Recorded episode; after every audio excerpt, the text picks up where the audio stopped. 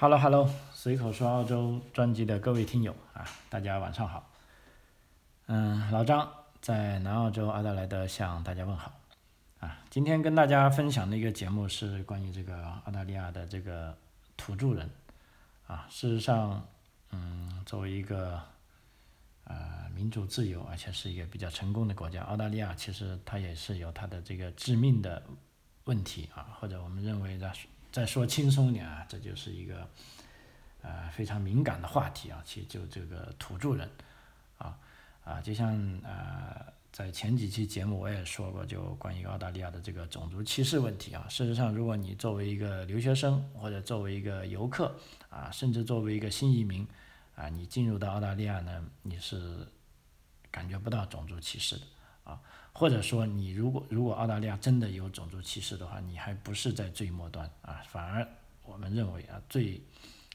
受这个种族歧视伤害最严重的，其实就是我们今天啊要讲的这个主题啊，就是这个土著人啊。嗯，在澳大利亚本地的朋友啊提醒我，就是说在澳大利亚呢，其中你谈两个问题啊，其实三个问题是比较敏感的啊，你就说要注意场合。比如说，第一，你谈你的这个你是啊在大选中投票啊，你是哪个党的？无论你是自由党还是工党啊，那这时候呢，当然你有选择的自由，但是你没有必要刻意的说出来啊，因为有的人他会不高兴啊。那么第二个呢，就是关于澳新军团跟这个加利波利这种问题啊，因为我们知道啊，澳大利亚跟新西兰这个联军是在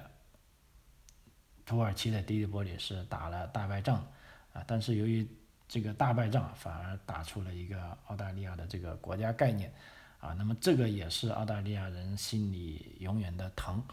和伤啊，所以你在大庭广众下如果一定要说这个问题的话，那你最好要做好作业。啊，不要随便说出口，因为否则的话，有人会很不高兴。啊，那么第三点呢，就是关于这个啊土著问题啊，如果要说澳大利亚有这种啊系统的啊这个种族歧视问题，那其实你就可以认定这一定就是个啊土著人的问题啊，因为啊到目前为止啊这个土著人的问题，事实上啊还是没有完完美。还是没有很好的解决好啊！就对于像澳大利亚这种追求民主和自由的国家啊，即便他对这种南非啊当年的这个种族隔离政策也是持批评的态度，但问题呢，土著问题也是澳大利亚本身啊特别痛苦的、致命的弱点啊！而且每一个澳大利亚人啊，甚至每一个外来的人啊，无论是移民还是游客啊，迟早会面对这个问题。并且会以自己的方式处理这个问题，啊，有时候如果你处理的会很得体，但有时候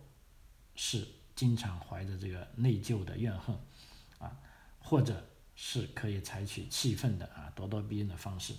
啊，但无论如何，啊，你可能可以轻松的生活在澳大利亚啊，对于一个普通人来说，可以不认识任何土著人。甚至不会看到任何土著人啊，特别是如果你住在大城市的话，对于许多澳大利亚人啊，土著人依依然只是处在生活边缘的阴影啊，有时候只是在报纸标题里一闪而过的幻影啊。那另一方面，我们知道啊，包括美国跟加拿大在内的，他们处理这个土著印第安人或者是因纽特人的方面啊，都有一些。令人不快的做法啊！对于那些已经意识到这种不幸做法的美国人和加拿大人，对于南非白人和其他民族的许多人，啊，澳大利亚土著人问题已经是一个啊受到比较重视的 case 的。也就是说，澳大利亚政府已经在非常努力的啊争取把这个啊土著人的事情处理的好了。所以，不管我们从哪从哪里来，我们肯定能够想到这个世界上其他的一些。例子啊，一些事情并不一定都是白人和非白人之间的对立，啊，譬如说，比如说在东南亚或者其他地区的许多有色人种中，也曾发生过类似的，一个人种控制另外一个受软弱的人种啊，这种受歧视的，啊，其实也就是说，纯属是这个种族的事情啊。那么澳大利亚的土著他是怎么样的呢？我们看一下，啊，首先呢，土著人是特别喜欢别人用土著人。自己的语言称呼他们的名字，啊，举个例子，比如说澳大利亚东部的和南部的啊，这个土著叫库瑞，库里的意思呢就是我们的人民，而在西澳洲呢叫 Nanga 或者 Nonga，北部领土的这个土著民呢，他们叫啊雍格啊，澳大利亚中部在爱丽丝温泉附近的呢叫做 Anonga 啊，我们南澳洲的呢叫做 Nanga 啊，那么这其实都是啊那么多土著语中的呢极少一部分啊，因为这些名字在澳大利亚人这个白人之间并不怎么流行啊，作为外国人呢知道的可就更少了啊，所以出于这个原因呢，啊包括当时我们在学英语的时候啊，在 TAFE 的时候，我们一般就把土著人有个通常的叫法啊，叫 Aboriginal 啊，这呢就比较啊中立一点啊，包括这个政府的各种表格当中啊，一个就是 Aboriginal，sorry，另一个就是托雷斯海峡的岛民啊，就以这两种大的类别来界定土著人啊。但是需要注意的是呢，土著人的身份是非常复杂的啊，可以根据这种啊家庭的观念啊这个肤色。宗教、语言划分啊，土著人是来自不同的领地啊，可以分为不同的种族啊。那么按照这个资料记载呢，在一七八八年，也就是说欧洲人来到澳大利亚之前呢，啊，专家们就认为当时呢是有大概七百五十个不同的土著人种族啊，他们说的语言呢大概是有二百五十种语言啊，还可以根据当地的方言再细分。啊，那么几个种族之间呢，通常也有轻微的这种啊重合现象啊，但基本上澳大利亚的原始居民实际上是由形形色色的群体组成的一个大拼盘，每个群体都有自己的风俗、规矩和仪式啊，那么这些仪式呢，都被他们称为叫王法啊，每个群体对其他群体的国家都极为尊重。只有遵守某些公认的礼仪，获得许可之后，方可进入领地。啊，啊，这也就是说，包括我们现在，如果你去澳大利亚中部一些地方旅游呢，啊，这些当地人都会告诉你，如果你去到一些特定的土著人领域，你要得到许可，啊，否则你是不能进去的。啊，因为这个也是我们在经常在澳大利亚这个媒体上看到的，目前这个澳大利亚的一些官员。在举行一些啊活动的时候，这些组织者呢，在活动正式开始之前呢，都要例行举办一个欢迎到领地来的庆典啊。那么，领地的原始土著居民正式欢迎入侵者参加活动，并允许他们进入到他们的国家啊。而且有时候在呃家里看电视，尤其你看这个澳大利亚的这个多元文化频道 SBS。啊，他在屏幕上的声明就说对电视节目拍摄地的传统主人表示某种尊重啊，会有这些画面啊啊，事实上对于我们刚来到澳大利亚的，包括新移民朋友来说呢，啊这些环节呢可能是一个非常繁琐的啊，就讲的非常很没意思的啊，但这对于土著人来说啊，自我尊重是至关重要的，而且通过这个。呃，欢迎来到领地的啊，这一个环节呢，啊，你使你就可以使自己成为完全成为一个更广阔的澳大利亚的大家庭和国家的一员啊，所以这个仪式呢是非常重要的啊，呃，我在这边也建议，如果我们尤其是新移民啊或者留学生朋友啊，如果有机会去参加这种正式的官方典礼呢，那么在这个之前是向。啊，类似我们可以欢迎向土著人致敬也好，或者欢迎我们到达这个领地来也好，那么在这个环节呢，你必须要啊保持住这个啊政治正确啊，就你看大家该怎么做你就怎么做啊。那么事实上，另一个啊，因为土著人呢，按照他们的说法啊，或者不是按照他们的说法，就按照所有公认的说法啊，他们是最早的澳大利亚人。啊呃，这也是说澳大利亚啊，在澳大利亚的自由派所谈论的啊，至少这个在六万年以前啊，这些土著人呢就从东南亚来到澳大利亚，啊，这些是最初的澳大利亚的黑人啊，也即是土著人，他们比较喜欢的用词啊，因为实际上我们在博物馆看到这些照片就知道啊，土著人的这个髻发和他的蓝黑色的皮肤啊，这个宽鼻子，这个比较厚的嘴唇啊，都让人想起南印度或者这个巴布新几内亚人啊，而且还有一些来自是呃有一些印度的朋友啊。就他们反而就认为这些土著人是他们自己的同胞啊。从这个史前的地域来看啊，这的确有可能的，因为当时呢大陆是啊在连接在一起的啊，他们甚至的语言都很相近。所以说这个最早的澳大利亚人啊这一个词呢是提醒所有的澳大利亚人，无论是新移民还是在澳大利亚生活了很多代的澳大利亚人啊，这些欧洲人。你们同土著人相比呢，啊，在某种程度上都是后来者啊。如果你是一个新的澳大利亚人，那你不要期望土著澳大利亚人会因为你是少数民族而与你有共同的语言啊。即便你啊碰巧是黑人啊，因为你即便是黑人，比如说从非洲来的啊，你也是现在才来，但是你比起六万多年前已经到这片澳大利亚的大陆的人来说呢。啊，你是一个后来者，啊，所以在这边呢，我们也是啊，就是说，作为新移民，当我们来到澳大利亚之后，当你接受了这里的价值观，如果你入了籍之后，那你就是法律上的澳大利亚人了，啊，那么这时候，啊，那么你比那些欧洲人无非就是晚来了一两代，啊，所以欧洲人他们没有任何资格就说这是我们的澳大利亚，啊，那么这个澳大利亚事实上是土著人最早来的，啊，那么我们跟他们比呢，都是后来人啊。所以说呢，另一方面，对于土著人来说啊，在啊，我想一下，在这个第二次世界大战以后啊，啊，大量的移民啊，尤其是欧洲的移民涌入到澳大利亚呢，简直是增加了啊这些土著人的悲哀，因为这在他们上面又多了一个等级，使他们是这个国家真正所有者的称呼更加模糊啊，移民的涌入啊，更使他们。啊，处于这个社会结构的最底层啊，所以在另一方面，我们看啊，这个在美国来说啊，这个马丁路德金式的这个自由斗士啊，咱们在澳大利亚也有一个，澳大利亚呢，他这个人的名字叫做啊查理帕金斯啊，他是澳大利亚历史上最为著名的老一代的土著人政治家、律师，也是澳大利亚的第一个土著人大学毕业生啊，他是在一九六五年大学毕业的啊。啊，他有一篇著名的讲话啊，在一九八零年代，啊，当时是大力谴责亚洲移移民的讲话中，表达了上述感受，啊，那么他这个讲话呢，由于时间关系，啊，我这里就不读下了，不读下去了。但是他这讲话里面有一个精神实质呢，就是说，啊，目前啊，他认为这个土著人，他的这个社会地位是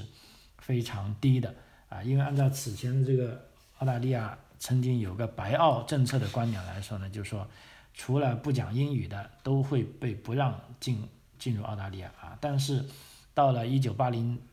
年代以后，这个白澳政策消失了。那么啊，无论是从欧洲还是亚洲啊，尤其是在呃七八十年代，这个越南啊，这个亚洲的移民突然增多啊，那么土著人更感觉到啊这个威胁啊，土著人甚至认为。你看，你们是刚来到的啊，一两年的，你的这个政治地位，你的这个法律地位，都比我们在六万年前已经来到的，啊，这个居民的地位还高啊，这就是土著人认定，一个相当啊不公平的啊地方啊，啊，这就是当时这个啊这个查理帕金斯啊他的这个演讲啊，当时也引起了非常大的。轰动啊！那么除了这一点呢，还有就是说啊，我们看一下这个土著人的这个人口数量啊啊，据统计呢，当欧洲人在一七八八年抵达澳大利亚的时候啊，当时呢，仅在悉尼地区土著人的人口啊，也许就达到了一百万，那有一百万。到了一八八八年，也就十年后啊，这个地区的土著人口呢，是急剧的降到了。六万左右啊，那么这个主要的悲剧呢，就是说新传入的这个疾病啊，譬如说如这个天花造成啊，而欧洲人的人口呢，这个时呢却是急剧的增加至一百万人，虽然没有人知道准确的统计数据啊，因为直到在一九六七年以前啊，土著人在人口普查中还不被统计在这个人口之列啊，所以这也是在这个法律上来说呢，是一个啊非常啊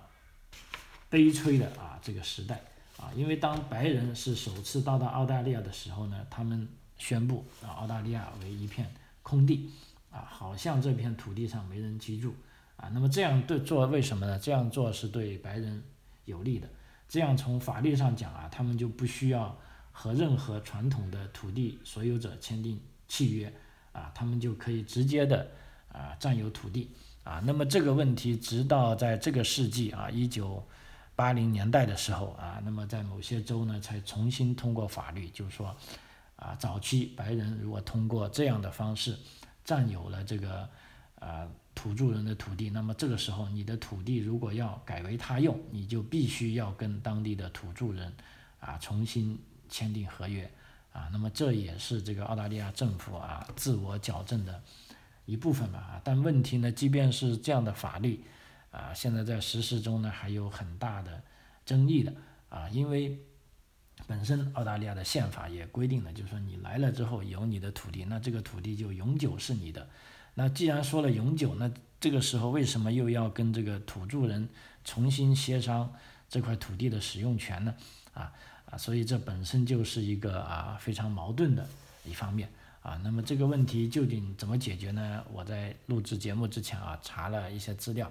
啊，目前看来还是也没有解决的办法啊，因为一方面。已经拥有了土地的，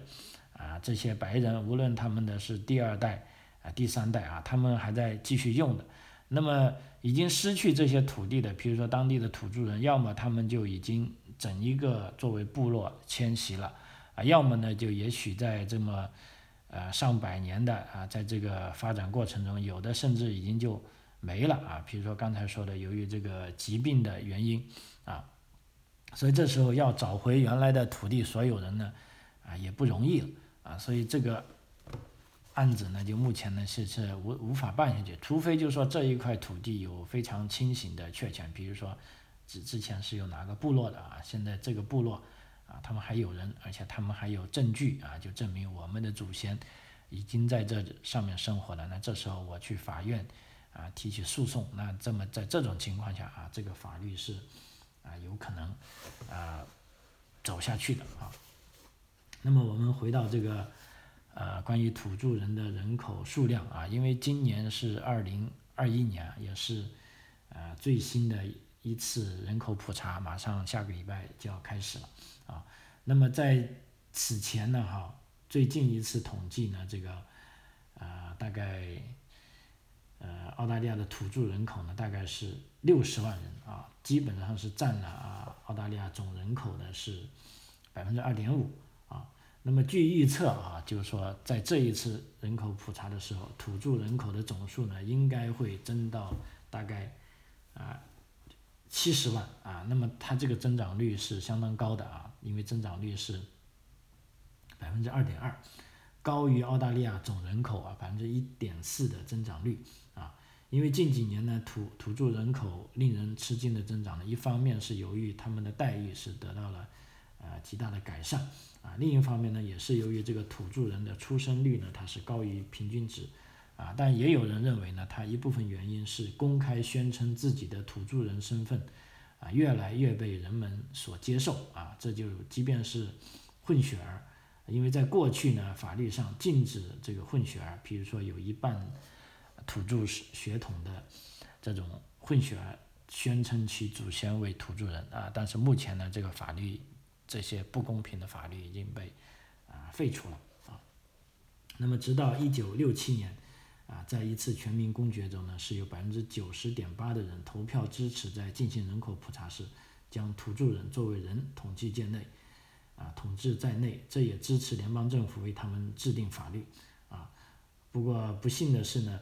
呃，当时联邦政府制定这个法律呢，第一次帮土著人制定法律呢，是给予他们呢这个喝酒的合法权利啊，